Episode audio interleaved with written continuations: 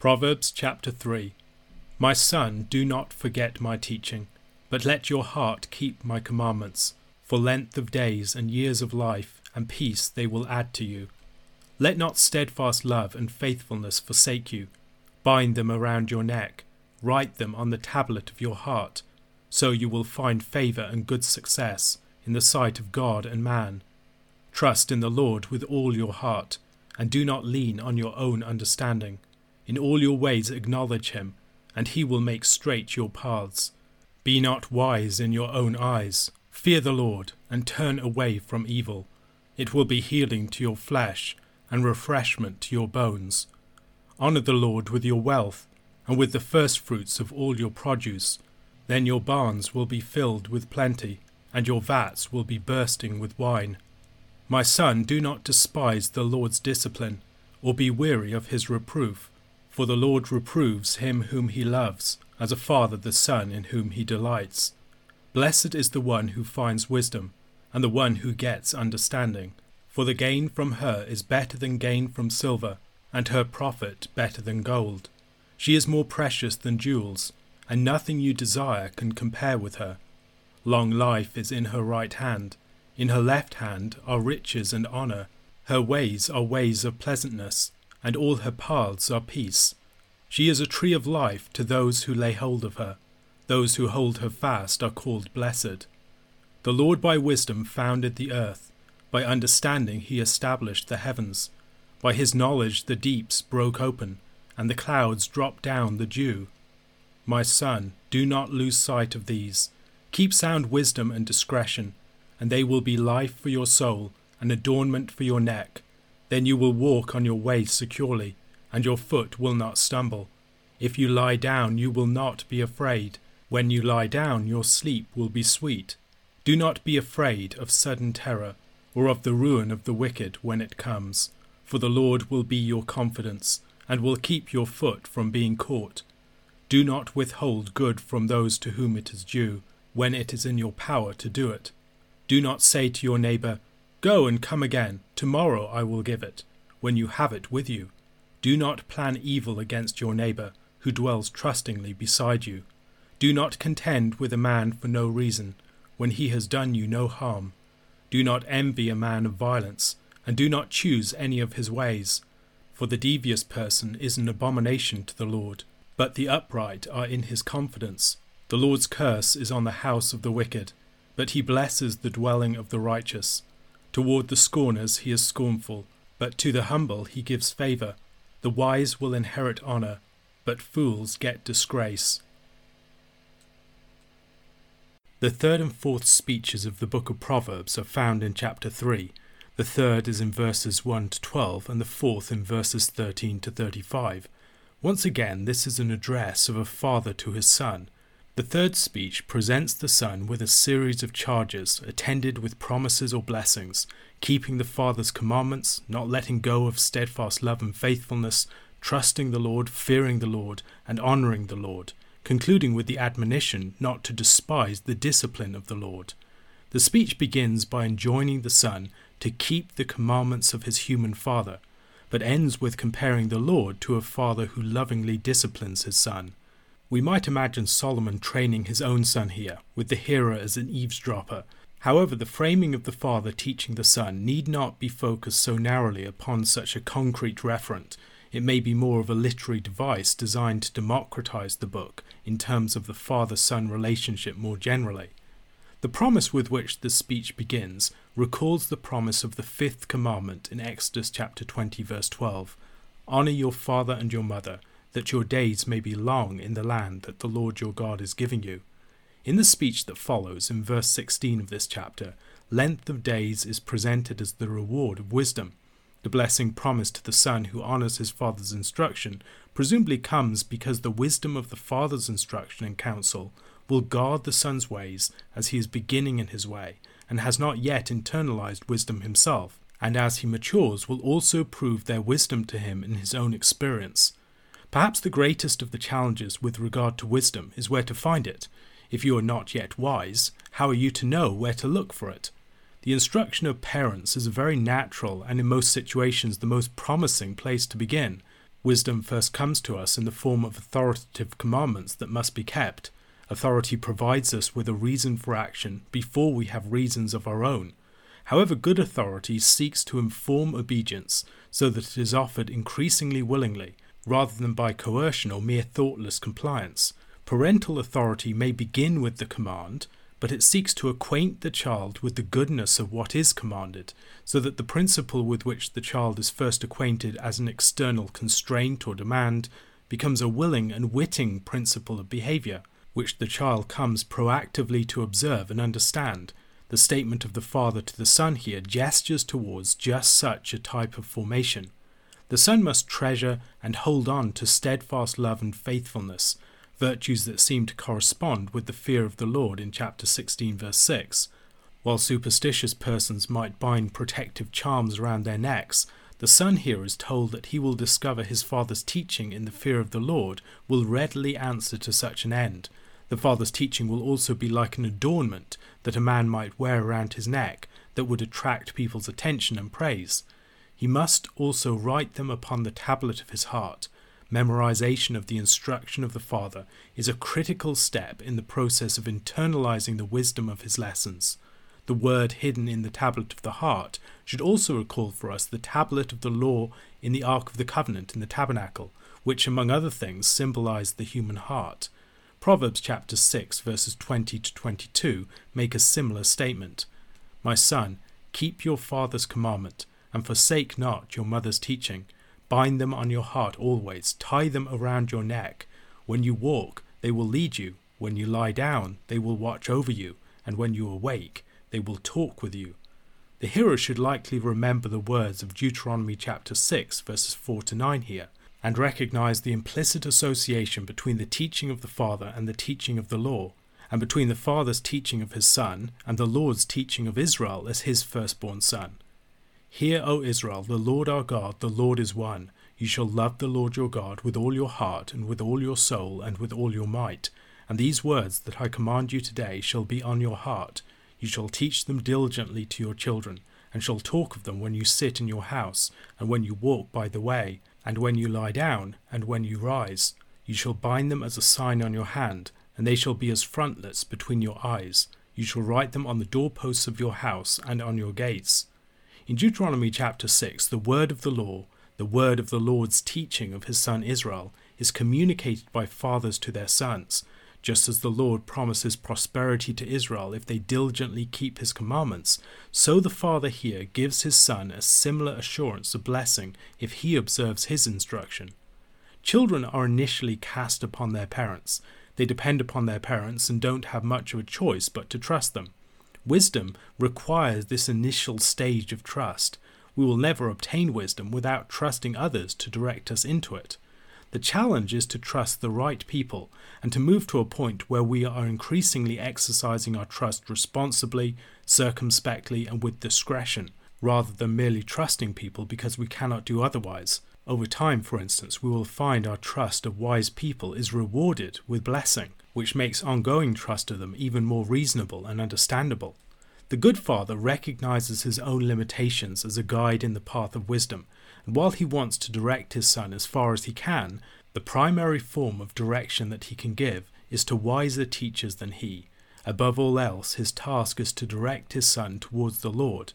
In the rest of this third speech, the father teaches his son to relate to the Lord with trust, fear, and honor, and to submit to his discipline. This is the most important lesson that he can teach, for the fear of the Lord is the wellspring and the greatest substance of wisdom. To trust in the Lord is, among other things, to observe his commandments in the confidence of his ordering of the world and in his providential rule over it. Those who depend on their own impressions will often be tempted to divert from the Lord's instructions, as they believe that success and prosperity will come more readily by following their own counsels. They see the wicked prospering and believe that they would be better off if they followed them in their ways, rather than walking in the way of uprightness. We see the psalmist struggling with this in places like Psalm 73, where Asaph describes his initial envy of the wicked as they apparently prospered, wondering whether his righteousness was all in vain. It was only through trust in the Lord and in turning to Him that he was brought back from that brink. Psalm 37 describes something similar in verses 1 to 7. Fret not yourself because of evildoers, be not envious of wrongdoers, for they will soon fade like the grass and wither like the green herb. Trust in the Lord and do good, dwell in the land and befriend faithfulness. Delight yourself in the Lord, and he will give you the desires of your heart. Commit your way to the Lord, trust in him, and he will act. He will bring forth your righteousness as the light, and your justice as the noonday. Be still before the Lord, and wait patiently for him.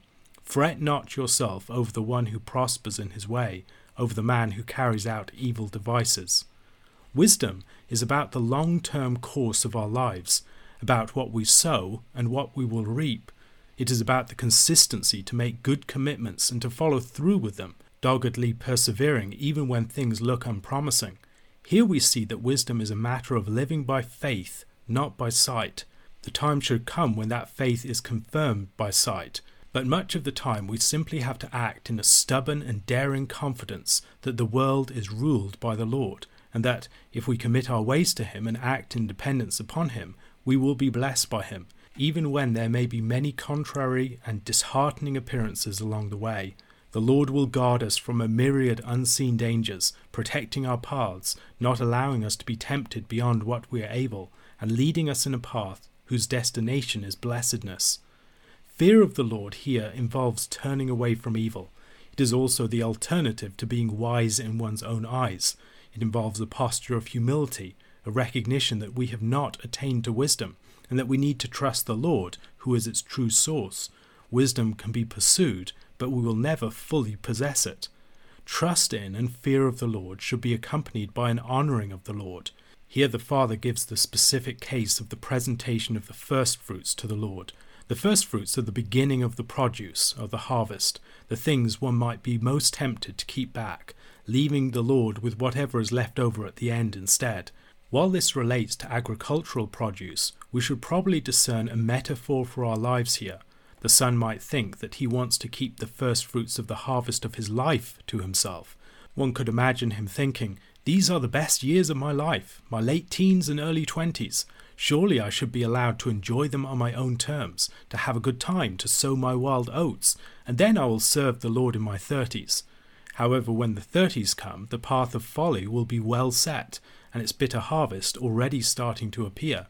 Had he honoured the Lord by presenting him with the first fruits of his years, he would be prospering and experiencing rich blessing in many areas of his life. We should not delay our service of the Lord. We should give him the first fruits of our life, our week, our day, our wealth, and we will be richer in the rest of it on that account. The Lord, as a loving Father, disciplines his sons. Those who trust in, fear, and honour the Lord will also find that they are disciplined by him, which, as the author of Hebrews argues, quoting verses 11 to 12 of this chapter, while never pleasant at the time, later yields the peaceful fruit of righteousness to those who have been trained by it. The Father wants to bring out virtue in his Son, to form his Son into his good character. The Lord wants us to grow as those created in his image, which relates to the theme of sonship in Scripture. This, however, requires painful correction as the Lord deals with our folly, often through bringing us into suffering on its account. If we want to be treated as sons and to grow into a closer relationship with our Heavenly Father, we are asking for the Lord to take our sin and our folly seriously and to deal with us in ways sufficient to correct them. If there is one thing that the proud fool dislikes, it is correction and rebuke. However, the wise and good son desires such correction. He wishes to grow by it. The wise cultivate great sensitivity to correction, while fools harden themselves against it.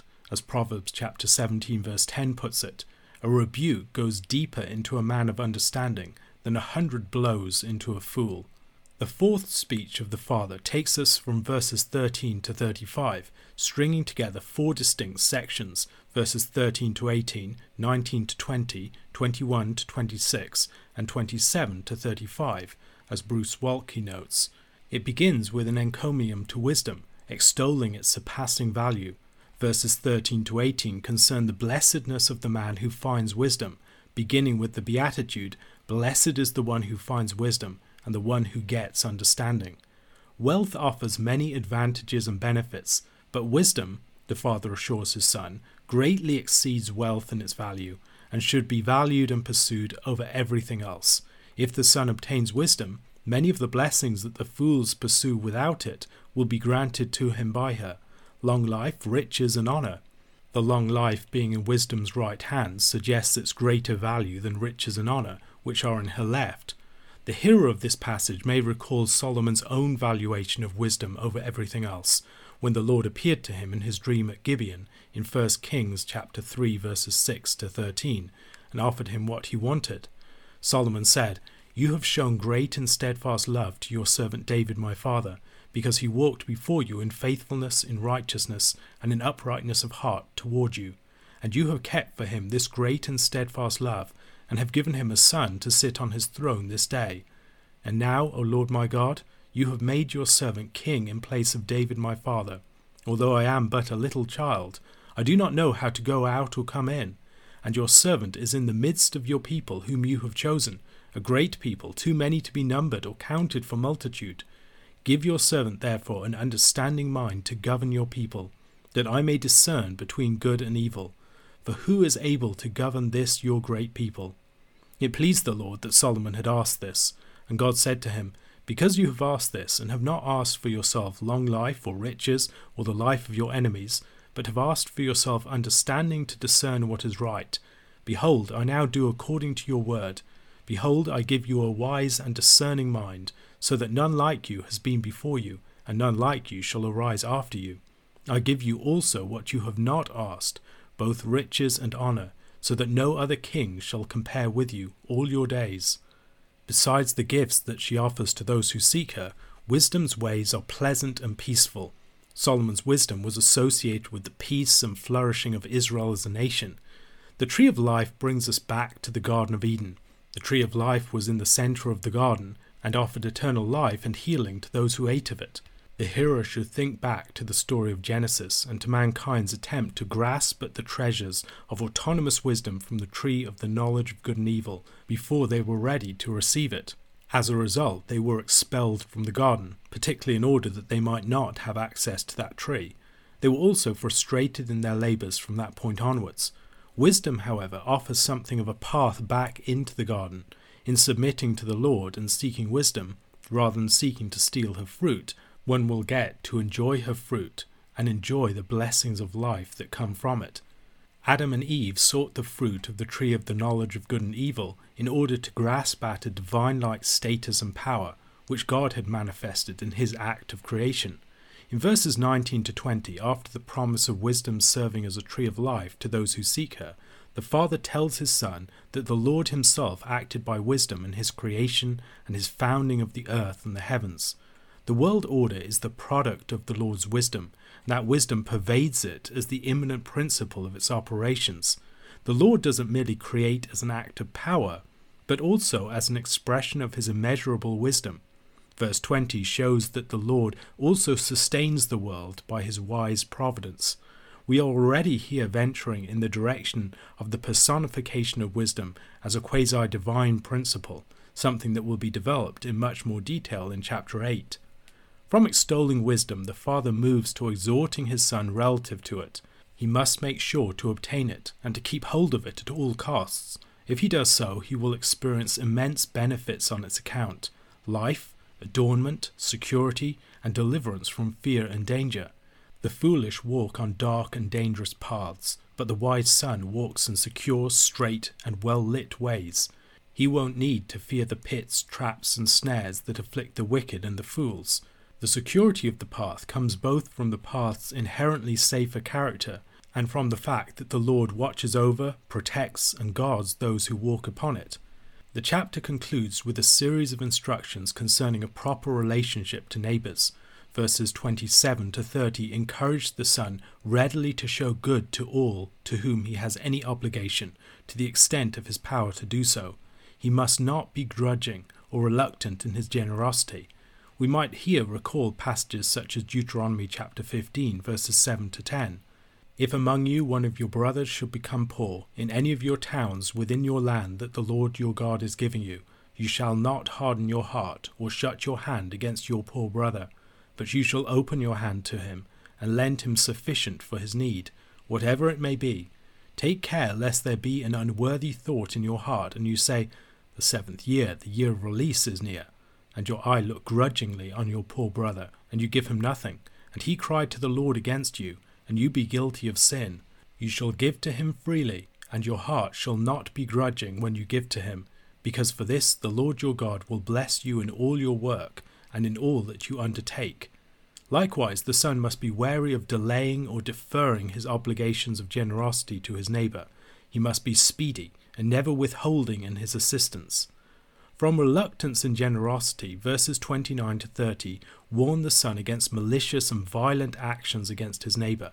He must not conspire against his neighbour, nor should he be litigious and a starter of quarrels, bringing accusations against the innocent, presumably intending to advantage himself in such a manner.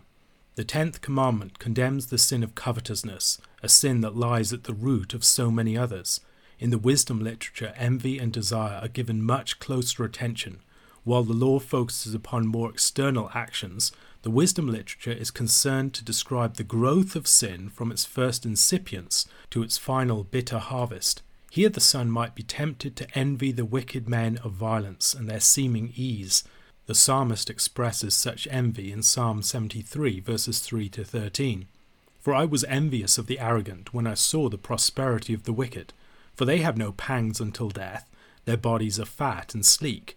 They are not in trouble as others are, they are not stricken like the rest of mankind. Therefore, pride is their necklace, violence covers them as a garment. Their eyes swell out through fatness, their hearts overflow with follies. They scoff and speak with malice. Loftily they threaten oppression. They set their mouths against the heavens, and their tongue struts through the earth. Therefore his people turn back to them, and find no fault in them.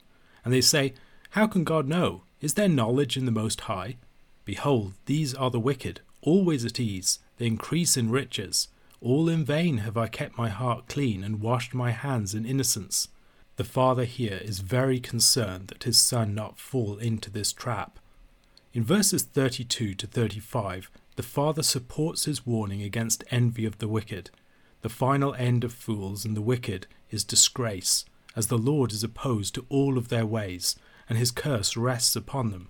Their downfall is sure to come, but those who trust in and fear and honor the Lord will themselves inherit honor. A question to consider What are some ways in which we can make ourselves more receptive to the correction and discipline of the Lord? Romans chapter 16 I commend to you our sister Phoebe, a servant of the church at Cenchrea, that you may welcome her in the Lord in a way worthy of the saints, and help her in whatever she may need from you, for she has been a patron of many, and of myself as well. Greet Prisca and Aquila, my fellow workers in Christ Jesus, who risked their necks for my life, to whom not only I give thanks, but all the churches of the Gentiles give thanks as well. Greet also the church in their house. Greet my beloved Epaenetus, who was the first convert to Christ in Asia. Greet Mary, who has worked hard for you. Greet Andronicus and Junia, my kinsmen and my fellow prisoners. They are well known to the apostles, and they were in Christ before me. Greet Ampliatus, my beloved in the Lord. Greet Urbanus, our fellow worker in Christ, and my beloved Stachys. Greet Apelles, who is approved in Christ. Greet those who belong to the family of Aristobulus. Greet my kinsman Herodion, Greet those in the Lord who belong to the family of Narcissus. Greet those workers in the Lord, Tryphena and Tryphosa.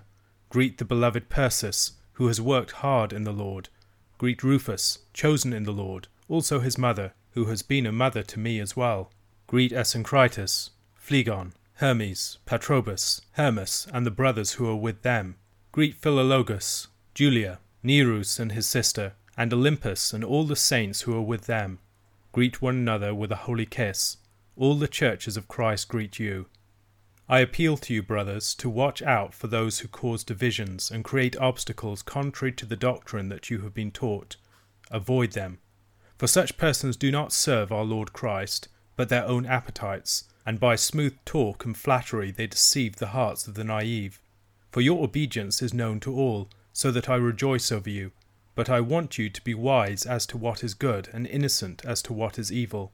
The God of peace will soon crush Satan under your feet. The grace of our Lord Jesus Christ be with you. Timothy, my fellow worker, greets you, as do Lucius and Jason and Sosipater, my kinsman. I, Tertius, who wrote this letter, greet you in the Lord. Gaius, who is host to me and to the whole church, greets you.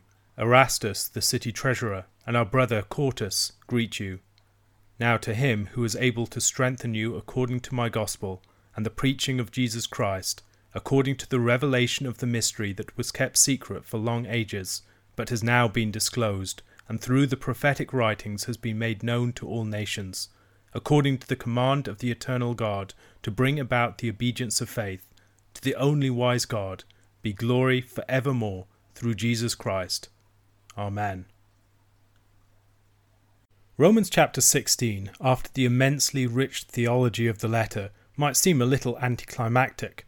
However, examined more closely, we may find several aspects of it that will reward our attention. The most immediate thing that might jump out at the reader of the chapter is the sheer number of the names that are mentioned.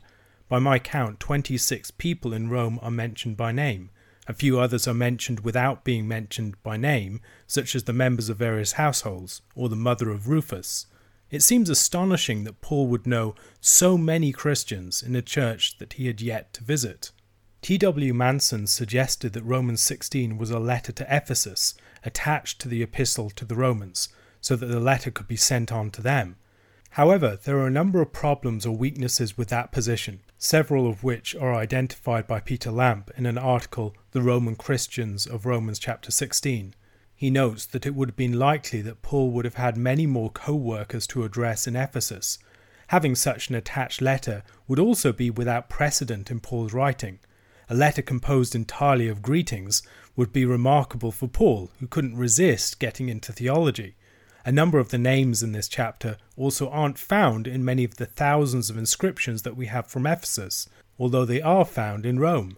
And then, besides the fact that the manuscripts of Romans that we have don't end with Romans chapter 15, there is also the fact that Romans 15 would be a very unnatural ending to the book. Nowhere else in Paul's letters does Paul address quite so many people. Yet Rome was different. Rome was a church that Paul had not yet visited. Perhaps this is precisely why Paul can greet such a long list of people personally. Greeting so many people in other churches would seem to single out people in a way that might fuel rivalries and status conflicts. However, when Paul has yet to visit, he is freer to single out people that he already knows. These people that Paul already knew in Rome were an important initial connection that he had with the congregation, which he would be able to build upon over time. Along with the names in this list of greetings, Paul often adds a brief statement describing his relationship to them, or saying something about their character or their service. Especially in the case of the people mentioned who have worked alongside Paul in the past, such as Prisca and Aquila, Epaenetus, or Andronicus and Junia, these were obvious character references for Paul. These people could commend him to the Roman Church. This is another reason why the chapter makes most sense as one addressed to Rome, along with the rest of the letter. Paul would not require such references for almost every other church to which he wrote. Interestingly, Paul does not greet these people directly, but instructs the recipients of the letter to convey his greetings to the people in question. Perhaps this suggests that, in the first instance, this would not have been read to an entire gathered congregation of Roman Christians. Before moving to consider any of the names in particular, we should consider the fact that there are so many of them, and what this might suggest about the character of the early church, and of the church in Rome more particularly. It seems as though many of the Christians in the church in Rome were migrants from the east. Then there is the fact that some Romans would have spent some time living away from the capital, in Acts chapter 18, we discover another reason why Paul might have encountered so many Roman Christians. In verses 2 to 3, we learn of Paul's first acquaintance with Priscilla, or Prisca as she is here called, and Aquila. And he found a Jew named Aquila, a native of Pontus, recently come from Italy with his wife Priscilla, because Claudius had commanded all the Jews to leave Rome. And he went to see them, and because he was of the same trade, he stayed with them and worked for they were tent makers by trade. A number of Roman Jews had been expelled from the city by Claudius before returning later. As Paul had been teaching in synagogues all around the east during this period, he doubtless would have met many of them. Including many who would have returned at a later point, perhaps after being converted through his ministry. There is also the possibility that some of the names on the list Paul knew not by personal acquaintance, but by reputation. Besides this, there is the amount of travel that people could undertake in the first century Roman world.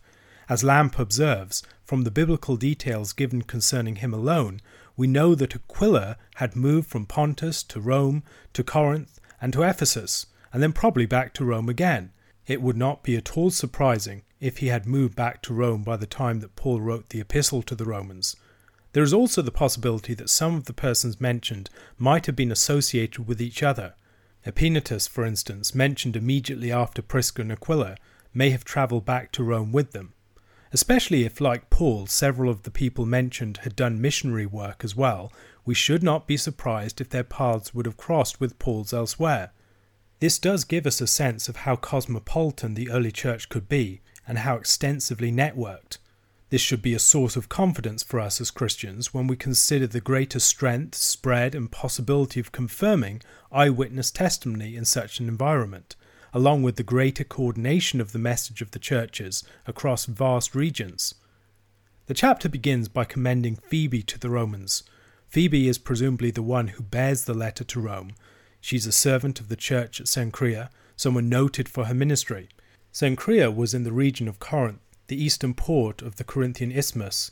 She was most likely a businesswoman whose own affairs gave her reason to travel to Rome, and who was sufficiently known to and trusted by Paul that he could send an epistle of such great importance with her. She is described as a servant of the church in Cenchrea. She is an emissary of, or a respected envoy for, her church in this instance, and the Romans should receive her with honour as one who acts on behalf of her congregation in various ways. More particularly, Phoebe is described as a patroness of many, including Paul himself, in the verse that follows. The role of patrons was very important in the early church, and it seems that a culturally disproportionate number of these patrons of the church were women. They presumably funded the ministries and the ministers of the church and hosted their assemblies. A wealthy businesswoman like Phoebe likely hosted the Cenchrean church in her house and showed hospitality to missionaries like Paul who passed through the city. This is also something that was true of Jesus' ministry, as witnessed in Luke chapter 8 verses 1 to 3. Soon afterward he went on through cities and villages proclaiming and bringing the good news of the kingdom of God, and the twelve were with him, and also some women who had been healed of evil spirits and infirmities, Mary called Magdalene, from whom seven demons had gone out, and Joanna the wife of Chuza, Herod's household manager, and Susanna, and many others, who provided for them out of their means. Such persons would have been of considerable importance to the early church, and likely enjoyed considerable honour in their congregations. Phoebe is the first of a number of women mentioned in this chapter. There are 26 names mentioned in verses 3 to 16, 9 women and 17 men. However, as Lampe remarks, of those especially praised for their service, six or seven are women Prisca, Mary, Junia, Tryphena, Tryphosa, Persis, and perhaps also Rufus's mother while only five or three are men. Such a list implies that women were active, prominent, and honoured in many quarters of the life of the early church. Prisca and Aquila, a couple we first met in Corinth in Acts chapter 18, come first in the list of the Christians in Rome. They were some of Paul's dearest friends who had risked much for him, and to whom the wider church owed a considerable debt. They host a congregation in their house, probably one of several such congregations in the city. Perhaps the most controversial name on the list is that of Junia, whose name has often been translated as Junias, a male name. While technically possible, this is almost certainly a mistranslation. In the early church, Junia was identified rightly, I believe, as a woman by people who clearly opposed women in pastoral ministry, something which many modern readers of Romans have used her name to support. Andronicus and Junia were most likely a married couple, or perhaps a brother and sister who travelled together. We have description of such situations in 1 Corinthians chapter 9 verse 5. Do we not have the right to take along a believing wife, as do the other apostles and the brothers of the Lord and Cephas? They are described as Paul's kinsmen. This may mean that they were relatives of Paul, or simply, perhaps more likely, that they were Jews. They also seem to have been in prison alongside Paul at some point, maybe in Ephesus, The detail that has particularly made Junia a figure of much prominence in debate is the description of the couple as outstanding or well known among the apostles. While the ESV's translation, well known to the apostles, is possible, it is much more likely that Andronicus and Junia are included among the apostles in some sense. They clearly aren't members of the twelve, but they are possibly apostles in the sense suggested in 1 Corinthians chapter 9 verse 1 as witnesses of the resurrected Christ, maybe among the 500 persons who saw the risen Christ at one time. Going further than this becomes speculative very quickly, but considering how prominent and widespread debates concerning them are, there are some points that we should make concerning Junia and the ways that other women in this list are used in contemporary debates about women in pastoral ministry. We should, at the very outset, notice the presence of a number of prominent women in the list. Whatever positions we hold concerning pastoral ministry, we should note the prominence of the various ministries of women more generally, and the honour that Paul held such women in. We have much clearer teaching on these matters elsewhere in the New Testament, and we shouldn't need to rely on speculation about such passages. Making questions of women in pastoral ministry hang upon the uses of particular words and phraseology in such passages is stretching the evidence far further than it can actually support. In debates on such matters, it is telling how often the word leadership is focused upon.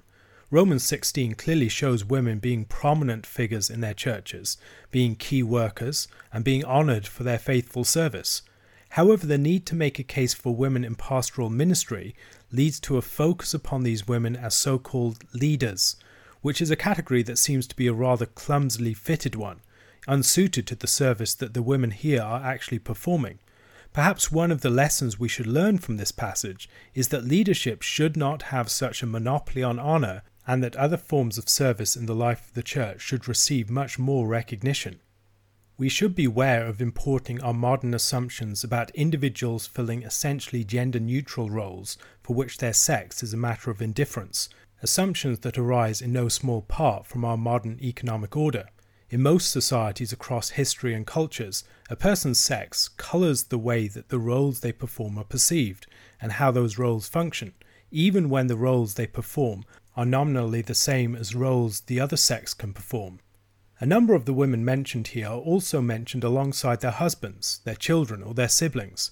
Rather than individuals performing gender neutral roles, in many of these situations, we seem to have husband wife teams or families who were known for their service. Clement of Alexandria, writing around the year 200 AD, speaks of the apostles making their wives fellow workers alongside them, with the wives focusing on ministering to women, to which the apostles themselves would not have had such ready access. In the case of Rufus's mother, Paul describes a woman performing an explicitly gendered role of service, acting as a mother to him, the domestic setting for many of the ministries that Paul addresses here, in house churches, as married missionary couples, as families, etc., naturally allowed for women to enjoy much more prominence as the face of their communities, sometimes because there were relatively few male converts around. As the church assumed a growing public profile and the informality of house churches was replaced with more formal offices and ordered communities, the ministry of male leaders naturally assumed much greater prominence on the broader stages that the church was moving into, a development that could strengthen the entire church in certain ways. Nevertheless, in local communities, the more domestic and communally grounded ministries of women would still have enjoyed considerable honour and prominence, even though their ministries would not have been as prominent on the broader stages. Looking through the names, there are some scattered clues to social status, to the regions of origin that people come from. Most of them were probably born outside Rome. Slave born and free born identities are sometimes hinted at, and in the case of Andronicus and Junia, their Jewish origin. It seems likely that the majority of the Roman Church were slaves or freedmen or women. Throughout this list, Paul often uses the words in the Lord or in Christ, speaking, for instance, of Andronicus and Junia as being in Christ before him. Christ is the new realm of his people's existence and the source of their identity. Before sending his companions greetings and signing off the letter, Paul gives an exhortation. He is concerned that the Romans watch out for the type of people who cause divisions and set up obstacles. Such people are not motivated by the truth and the love and service of Christ, but are just in it for their own appetites. However, they can lead many naive people astray. Paul writes very positively about the Romans themselves, but he wants them to be wise in discerning what is good and completely averse to that which is evil. Alluding to the promise of Genesis chapter 3 verse 15, he promises that God will crush Satan under their feet shortly. The serpent will be attacking them in various ways, but Paul is assured that they will prove victorious. In verses 21 to 24, Paul conveys greetings from his fellow workers, and his amanuensis Tertius conveys his.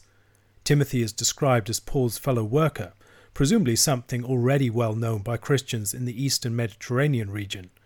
The references to Gaius and Erastus suggest the possibility that Paul was writing from Corinth. Also, Erastus's public office is evidence of individuals with higher social status among the early Christians. The book ends with a grand doxology, summing up the meaning of the gospel. In the fullness of time, according to his eternal purpose and in fulfillment of prophetic promise, Jesus the Messiah is being proclaimed as the world's true Lord and the one in whom the reign of God is established. This message is being proclaimed throughout the nations, so that all nations might submit to him with the obedience of faith. This is the gospel. This God, who has established his glorious kingdom in his Son Jesus Christ, is also able to establish his people, secure in the strength of the kingdom that he is making known at this present time.